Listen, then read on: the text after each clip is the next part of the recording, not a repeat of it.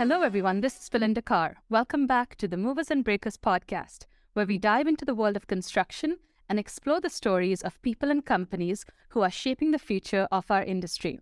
From the latest innovations to the challenges and triumphs of everyday individuals, we bring you the inside scoop of what's happening in construction. Today, I'm speaking with Magali Anderson, Chief Sustainability and Innovation Officer at Holcim. Thanks for joining us, Magali. Thank you, Belinda. I'm very, very happy to be with you today. Thank you. Um, so, you are based in Switzerland, but we met a couple of months ago at MIT in Boston. And that's because, in addition to your role at Holcim, you are also on the Industry Advisory Board at MIT you're also on the corporate advisory board at the World Green Building Council and the strategic advisory board for Business for Nature. That is, it's mind boggling to me how you managed to juggle so many things at once. And talking to you when we met in Boston, it was you're a very inspirational and motivational person. I I learned a lot during a very short conversation and I'm excited to share all your knowledge with the rest of the people in our industry. No, thank you very much. I just think that I was born with a double dose of energy. Double dose of energy. most people. So I need to use up that energy somehow. And that's why I try to do so many things. I have no choice. That's no choice. wow. So at least you're, you're putting it to good use. You're helping us in the you're helping everyone in the construction industry on the sustainability side. But there's a very interesting fact about you. You were you actually started your career in the petroleum industry. You were that was the majority of your career. Can you tell us a little bit more about that? Well, I'm an engineer by trade, and I've loved science for as far as I can remember.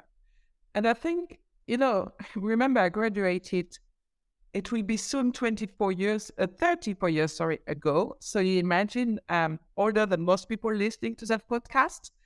And uh, at that time, we didn't have a huge amount of information of which career you could do, etc. What I wanted to do is science. And I had discovered that I could really combine my taste of adventure and science together into one job. And that job was to become a field engineer working on an offshore rig. I started working in Nigeria, um, in Warri to be very specific. So, really completely by myself at the middle of the sea with 80 men. Incredible adventure. You know, one of those you say, what doesn't kill you makes you stronger. And I really enjoyed my career there because I, I went to one kind of job. Schlumberger is one of those companies that never let you feel bored. So when you have that was perfect for you. One, exactly.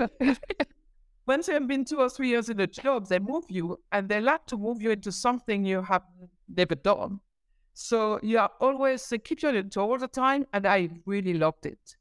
But I think I got a wake up call around I was getting to my 50. And you know, I think 50 is an age where mm-hmm. you start considering. So some people buy sporty cars. My way, my 50 wake up call was let's start a new I career. well, but more than that, let's give purpose to my career. Before it was scientific, and in all fairness, I was not mm-hmm. that much aware of, of climate change, etc., like most people of my generation. And it was growing at me. I had my um, daughter who was already a vegan, you know, there was all those circumstances, and I just wanted to do something more purposeful. So when Holcim contacted me at the start was for the job of health and safety six years ago. I thought that's a great job because I'm waking up every morning to save people's life. And that's a cool thing to do. And three years later, when they created the sustainability officer job, I thought, wow, I was asked my job before was to save people life. My job now is to save, the, the planet. planet. That's even more cool. so was it you that said, Hey, I've noticed you've created this new role. I want to be a part of it. Or did they notice something in you that said, and they came to you and said, Would you like to be a part of this new role we've created? Frankly, they actually came to me because I didn't know that what was created is something that had been kept more or less secret between the board and the CEO for, for all kind of good reason. It was considered as a material information. So they hadn't gone around and talked to people about it. So I didn't know about that all. So when my boss, the CEO was already my boss, but I was not yet part of the executive uh, committee. I was not an officer yet. When he came to see me and offered me that job, I it's good I was sitting because I think I would have fall, fallen off. I was like, wow, I have no idea why you thought of me, but of course, I mean, I I just want to do it. Yes, yeah. let's go, let's do it. and has it been? Well, before we move on, maybe we should tell people what Holcim does. It's one of the largest cement manufacturers in the world. Correct. So it's the largest building material company outside China, and with all kind of building material, including cement and concrete. So it has a large CO2 footprint. It's called this famous hard to abate sector. And I think what drives me more than anything else is really the idea of impact. What impact can I have? And when we created the, the CSO position, Jan basically told me, here you are, you have the job, go ahead and do something. I'm, slightly exaggerating. Of course, we we had we discussed together, we discussed with the board what it would look like, but it was complete. It was well blank slate. Yeah, yeah. I was really given a lot of freedom, and um, and really what was exceptional, what was immediately striking, because of course we had been doing sustainability in the in the company for many many years, was not a new topic. What was new is to give it, to put it in the executive committee, meaning to put it at the heart of the decision making, the strategy of the company. And that made a total difference. And when that job was created, I thought, this is such an incredible opportunity to change things that it will be criminal if I don't do something. It has to be exceptional. You know, I'm French. It has to be a revolution. we have to change everything. And but I've got to say, I was fully supported by um, both the CEO, the board, the executive committee, everyone supported me because I think there was a realization at that moment that some we had to do something, something. and we had to do something quick. Yeah, and I guess that's that's the change you might have noticed in the industry in the last ten to twenty years because our industry, the construction industry, is typically resistant to change. But there's been a wake up call. There has been more urgency that's felt by everyone in the industry. Like we can't keep doing things the same way. We can't have the same carbon footprint. We have to rethink the way materials are made. Um, so it seems like your your personal values aligned with Holcim's company values really well. Yes, it was. Um, it's really. I think the topic had been growing, growing, growing. But if you think about what happened over the last five years, I would not even go as far ten or fifteen years how they've been pressured by shareholders. Yeah. Of course, the, the young people driven by Greta Thunberg. And think about it all these young people are usually kids of people who might be decision maker of a company. So the, the impact, all these external stakeholder, all the changes that happen, really, I would even go to the last five years yes. have been incredible. So, so it was that's why when when um that job was created and I was so lucky to get it, um, it was an alignment of stars. You know, there was a will from from the decision making of the company to do something. There was a will from the outside stakeholder. There was a will from all our own employees who could see that we could go for a new type of purpose. So everything was aligned, and that's what I meant by it was energizing me even more yeah. than usual. But me with a team, of course, uh, the, the team did an incredible work. It was like we've given a, a fantastic opportunity. We can't waste it. We have to do something good with it. But it can't have been a, as easy as you're saying because um, we're talking about a complete a, a shift between these two generations, a shift in mentality, a shift in the the way we produce products. So I'm sure you you got some pushback from the rest of the people in the industry. It can't have been smooth sailing. Well, it, the the first thing I think was um, we were first movers, and because there is a lot of so you um, changed things before people even realize they were changing. well, yes, but also there's a it's a very conservative type of industry. So even our own industry, our own company, we had to convince them. They knew it was the right thing to do, but not everyone was really happy to test the water, to be the first one to do it. So that was certainly the biggest thing to to we had to really prove to everybody that it was safe to be first movers of that space. Yeah. Um, and then the other companies, we we created the movement and something about the construction industry, at least the cement and concrete part, is we have a very strong association called Global Cement and Concrete Association, GCCA. And I've been working a lot with them in the last three years, and they are really very much pushy. So the our association was the first one to come up with a net zero pledge aligned with every single CEO, which represent about 80% of the cement making in the world. Wow. Outside China. So it's really been uh, fantastic because you could see that I think people were waiting to have a first mover. but once the first mover was there, everyone, there's a great motivation. The entire industry is in movement now. Yeah. It's quite that, amazing. Is there one particular experience that stands out to you during your time at Holcim that it seemed like an imp- almost impossible task to achieve? And there were so many lessons learned along the way that, and you maybe you set a new precedent for the rest of the industry and during this uh, during this journey. So there was no real blockage, um, no complete roadblock because I tried to work through them before they happen. Okay. You know, the particularity of my profile is I come from the operations. So I understand what operation people say and want. I'm not an, an expert in sustainability. My team is experts, of course, but uh, and I often say that to people, you need change makers, and change makers are not necessarily super technical experts. Oh. Another title I give to myself is I am a translator. I translate things that the technical people, either from innovation and sustainability, say into something that's practical that operation can, can act on. Act on. So, yeah. because I knew the type of resistance I was going to face, purely I was putting myself in their shoes. 10 years ago, if someone came to me with that, what would I say? And I knew exactly how I would have tried to stop it, you know?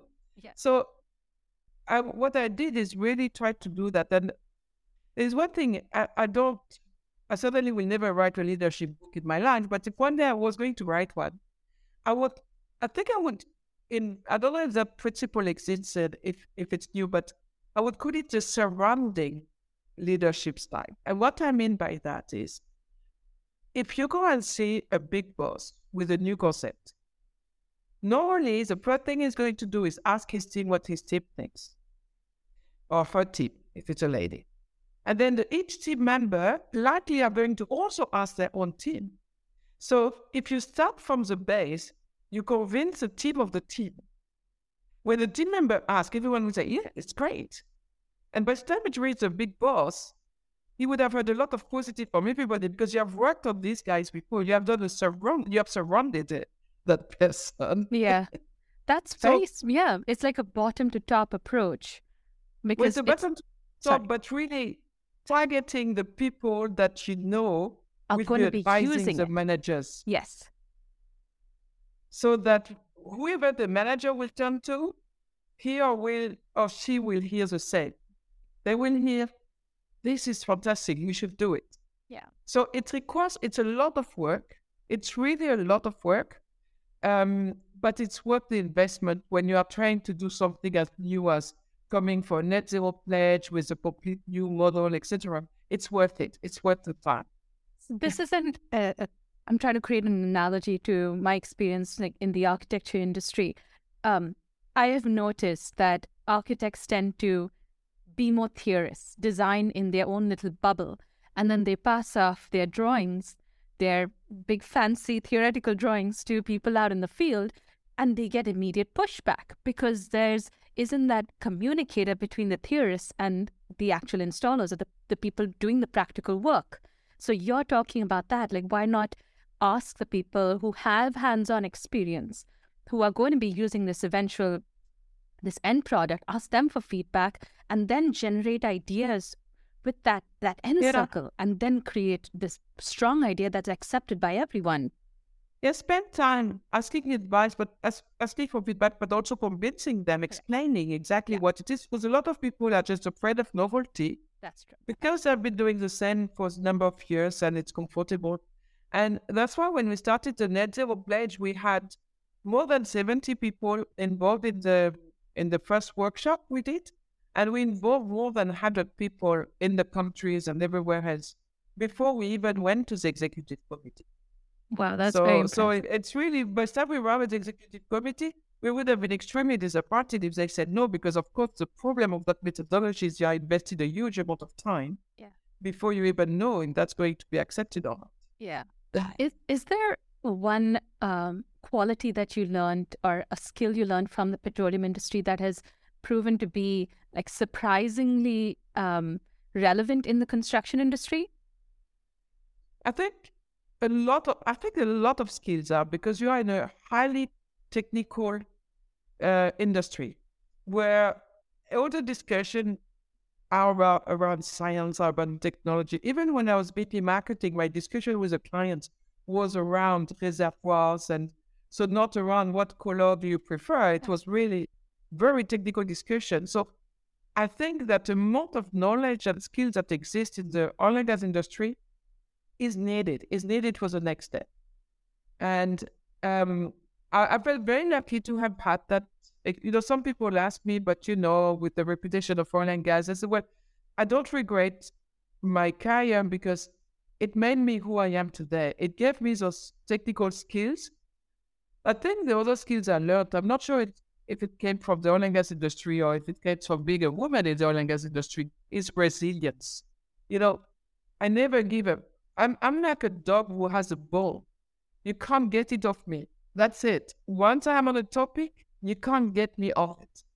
And you can push me back 10 times, I will come back 11 times.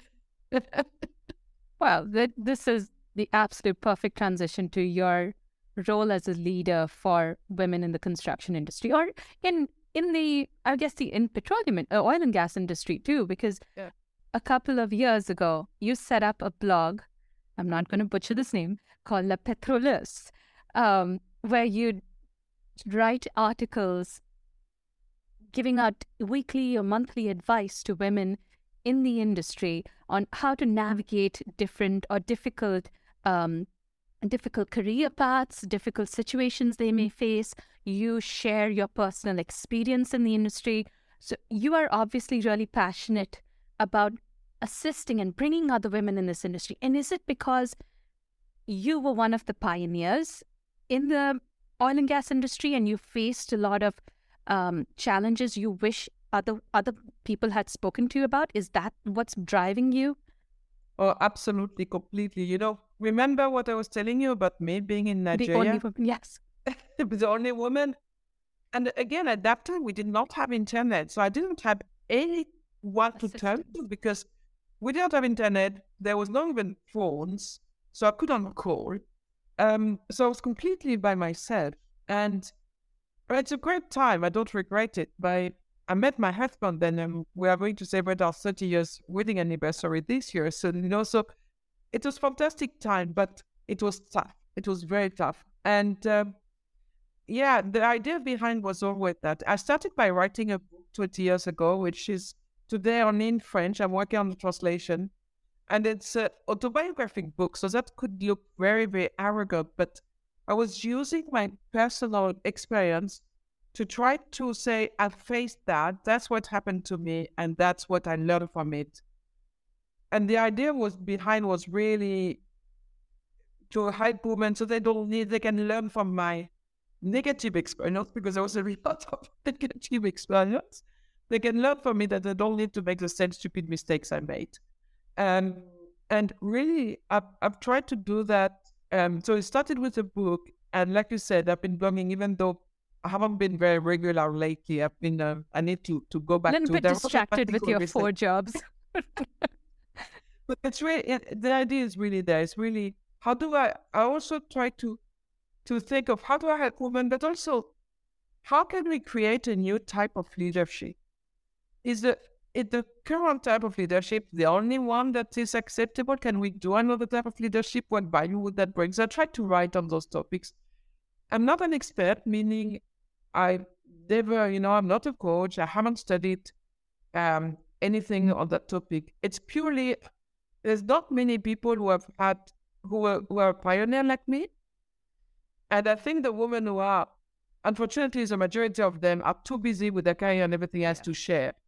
So I feel like it's a bit my duty now to, yeah. to try to share Pass with on those lessons. Yeah, because you, yeah. it's almost like uh, like learning a language or something. If it hadn't been taught to the next generation, the language is lost. So if you don't pass on those lessons learned, the next generation is going to go through the same thing or miss out on some lessons that you learned, and it's it's not helping the next generation like uh, be even more successful than you were because that's the ultimate goal, right? And and you you said something that was very important. I feel it's. I know we talk about you helping women in the industry, but it's not just women it's everyone in the industry. It, if someone else reads your blog and reads your perspective, it's change. It changes the way they might um, approach a certain situation and work, dealing with another gender. It's not. It's very. It's what you're providing is very, very valuable yeah. advice.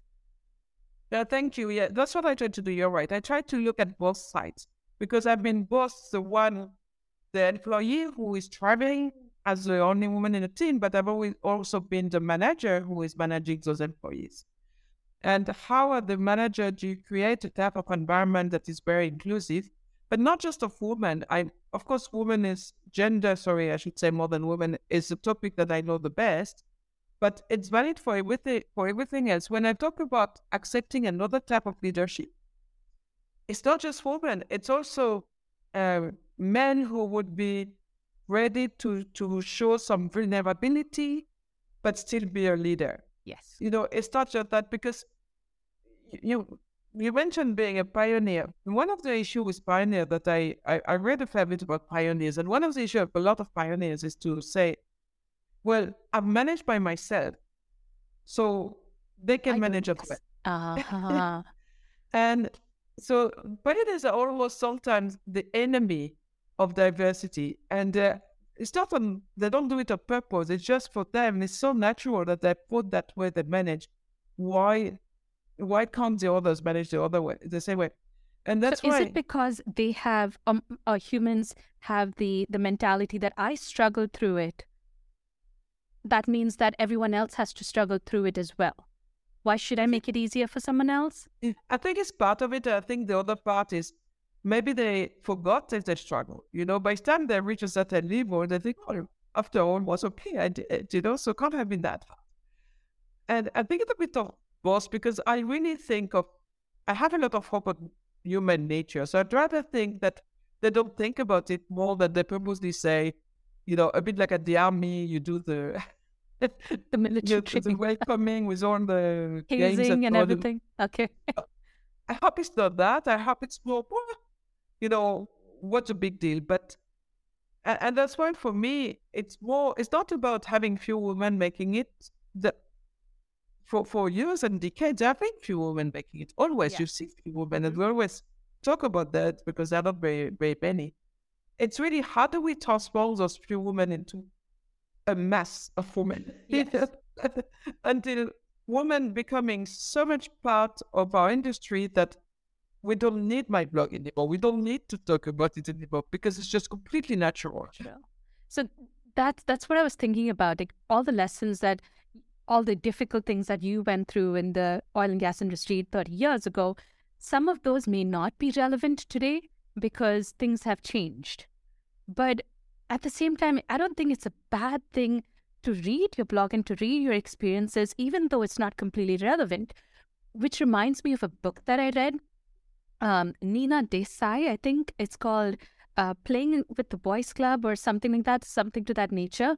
Uh, and I know it caused a lot of um, controversy at a financial firm because they told all the women at this firm to read this particular book.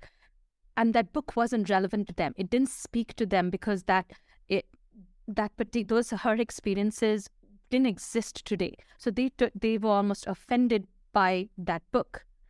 But when I read it, I didn't take it that way. I appreciated the experiences that that author went through. Even though it may not be relevant today, it's still important for me mm-hmm. to see how far we've come and appreciate how far we've come. And then say, okay, those are the experiences she went through. I'm going to go through different experiences, and I'm I still have some lessons that can uh, that I can learn from that author or from you.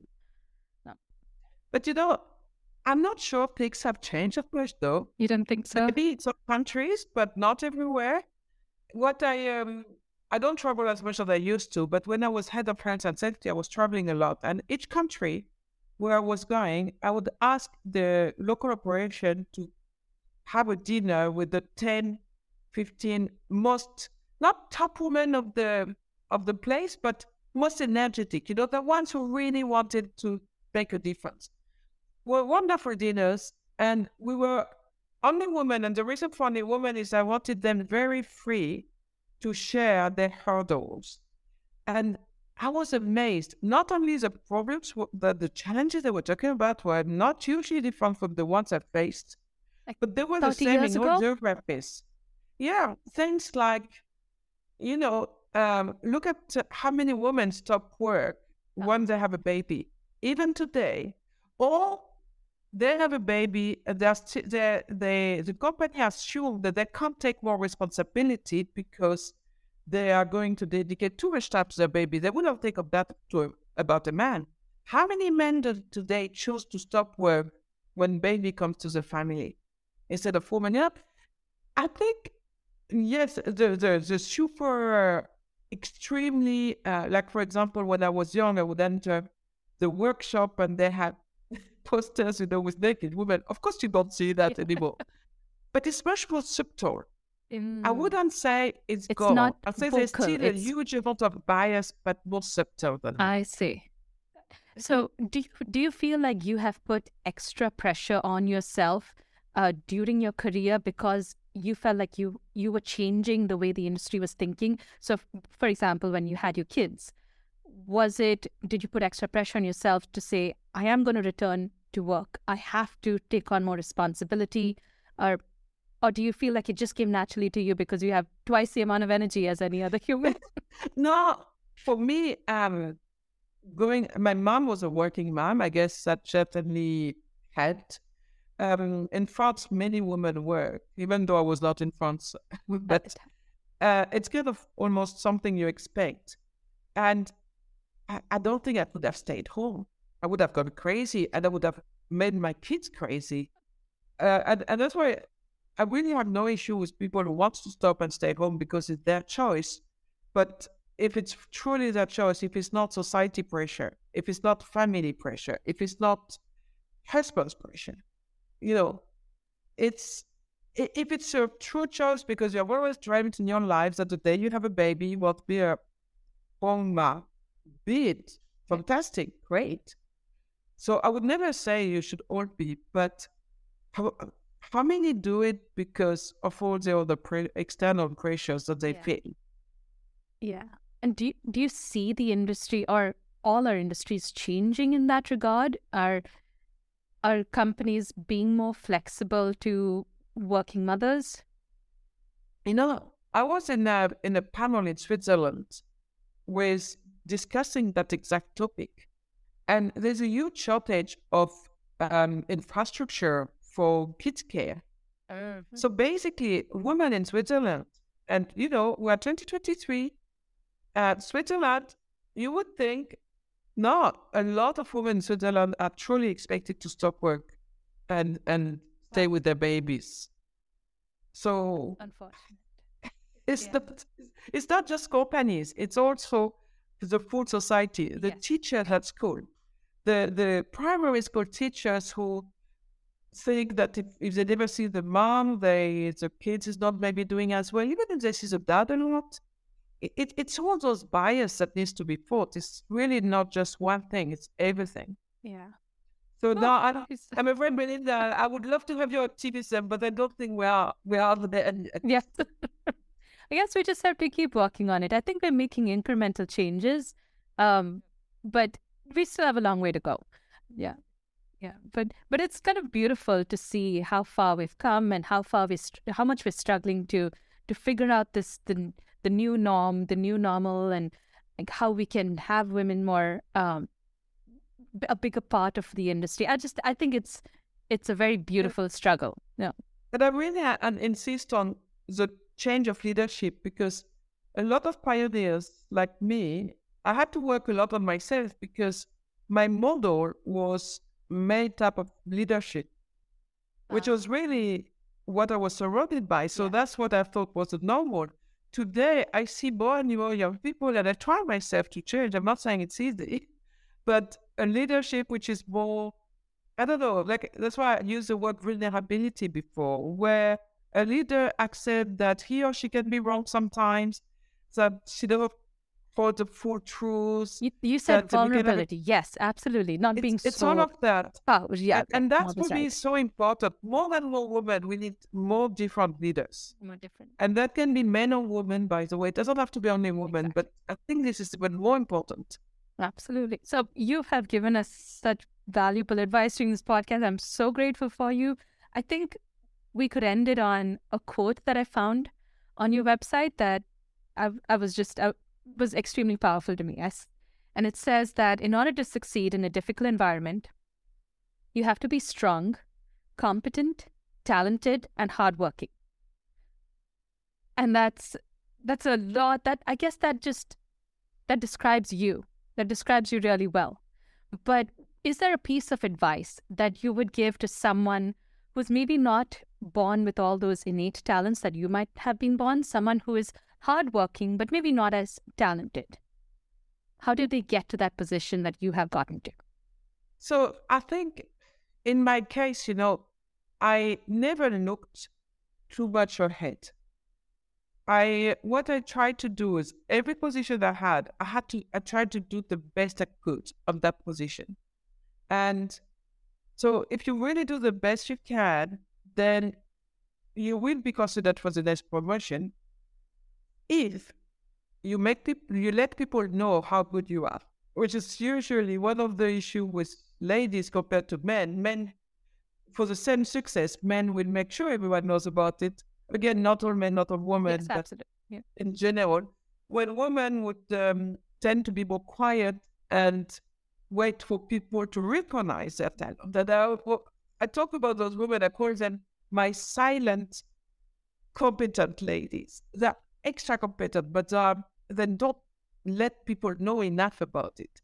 And I know it can be a little bit hard. Um, if you're not hard worker, you might you could still do a fantastic leader, but it's going to be difficult to go up the rock that much. There's a moment where I don't know any CEO who is not a, and I'm not a yeah. CEO who is aware, but you see what I mean? I don't know any CEO who is not super hard worker. It, it, it doesn't work. And it's nothing wrong with that. If you're if you don't want to if you don't want to sacrifice too much of private life and everything else to your work, it's your choice. Absolutely, it's a great choice. Yeah. But you need to be aware that if you want to really go up the career, at least in the current environment, you you do need to be a hard worker. Strong, I think you need resilience, but we should fight the way to people who are not that strong, who are talented and hard worker, because I had to be strong.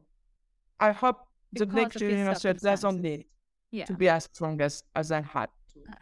But I think if I had to give an advice to people, like I said, really concentrate on your current job, do it well, and do stay yourself, remain yourself. Don't try to become someone else because you think that to become to be promoted, you need to be, I don't know, something different. Because not only it's not going to work, uh, you might be promoted, but soon people will realize you are not what they thought you were. Yeah.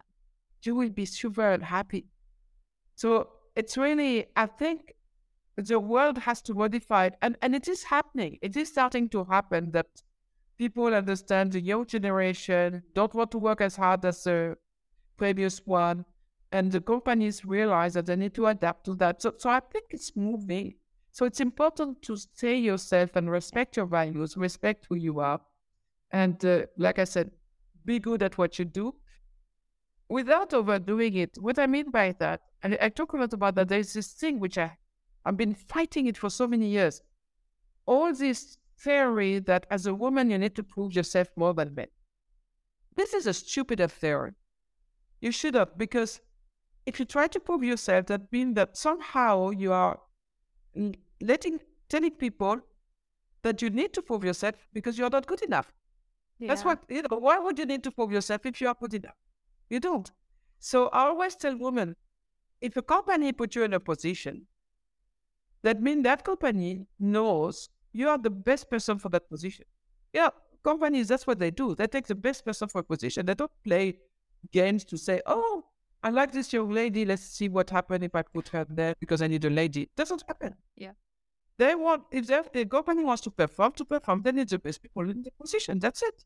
So if the company has told you, or uh, by giving you the job, they have told you you are the best person for that position, why do you need to prove anybody is true? I guess for me, in my personal experience, I, I suffer from the same thing that you're talking about, be, having to prove myself. And it's because no matter what I do, the moment someone outside, like in the outside world comes and approaches me, they automatically think that my husband has done what I what I actually accomplished. Whether it's my research, my YouTube channel, my podcast, or anything like if I if I create furniture, do housework, like I mean like house renovations, piping, electrical work, whatever, it's automatically assumed that he is the one who's done it, and and that's just society. That's but but it yeah. affects no, me you're right. So. But but that's a little bit different. The fact that the bias is such that if a man and a woman enter a room, you automatically think that the manager will be the, wo- the man, not yeah. the woman. Those bias exist, and you need to clarify that. But what you said, I did I it, did not it. my husband. Stop there. You know, I mean, the fact you have to clarify to fight bias is one thing, but in the work environment, by women by proving, trying to prove themselves, not only put a huge pressure on themselves, this get a lot of stress, but also, and a, lot of my book was about that. I Even 30 years that, yeah. ago, but it still happens now. Also, you become a horrible person. if someone want to help you, just out of genuine, being genuinely nice, you will straight away be paranoid. Oh, you think I'm not competent. Uh, that's why. You... No, I, I just wanted to help you. yeah. So that's what that's what I mean by you don't need to prove yourself. You need to have your the confidence in you that you are the person for that job yeah. and just do it. But don't waste time. Yes. Trying to prove to everybody That's something, whatever. Oh, that was ex- excellent, excellent advice, Magali. Every time I talk to you, I learn something new. Thank you so much for being on a podcast and sharing all your wisdom. And I'm going to as soon as you translate your book from French to English, um, I'm going to share it with everyone else on LinkedIn and on our community because I think you have some very, very valuable advice for everyone. Thank you, Belinda. In the meantime, my articles are bilingual, so they can be read in both languages. And thank you very much for having me. It's always a pleasure to talk to you. Likewise, Magali. Thank you. Thank you.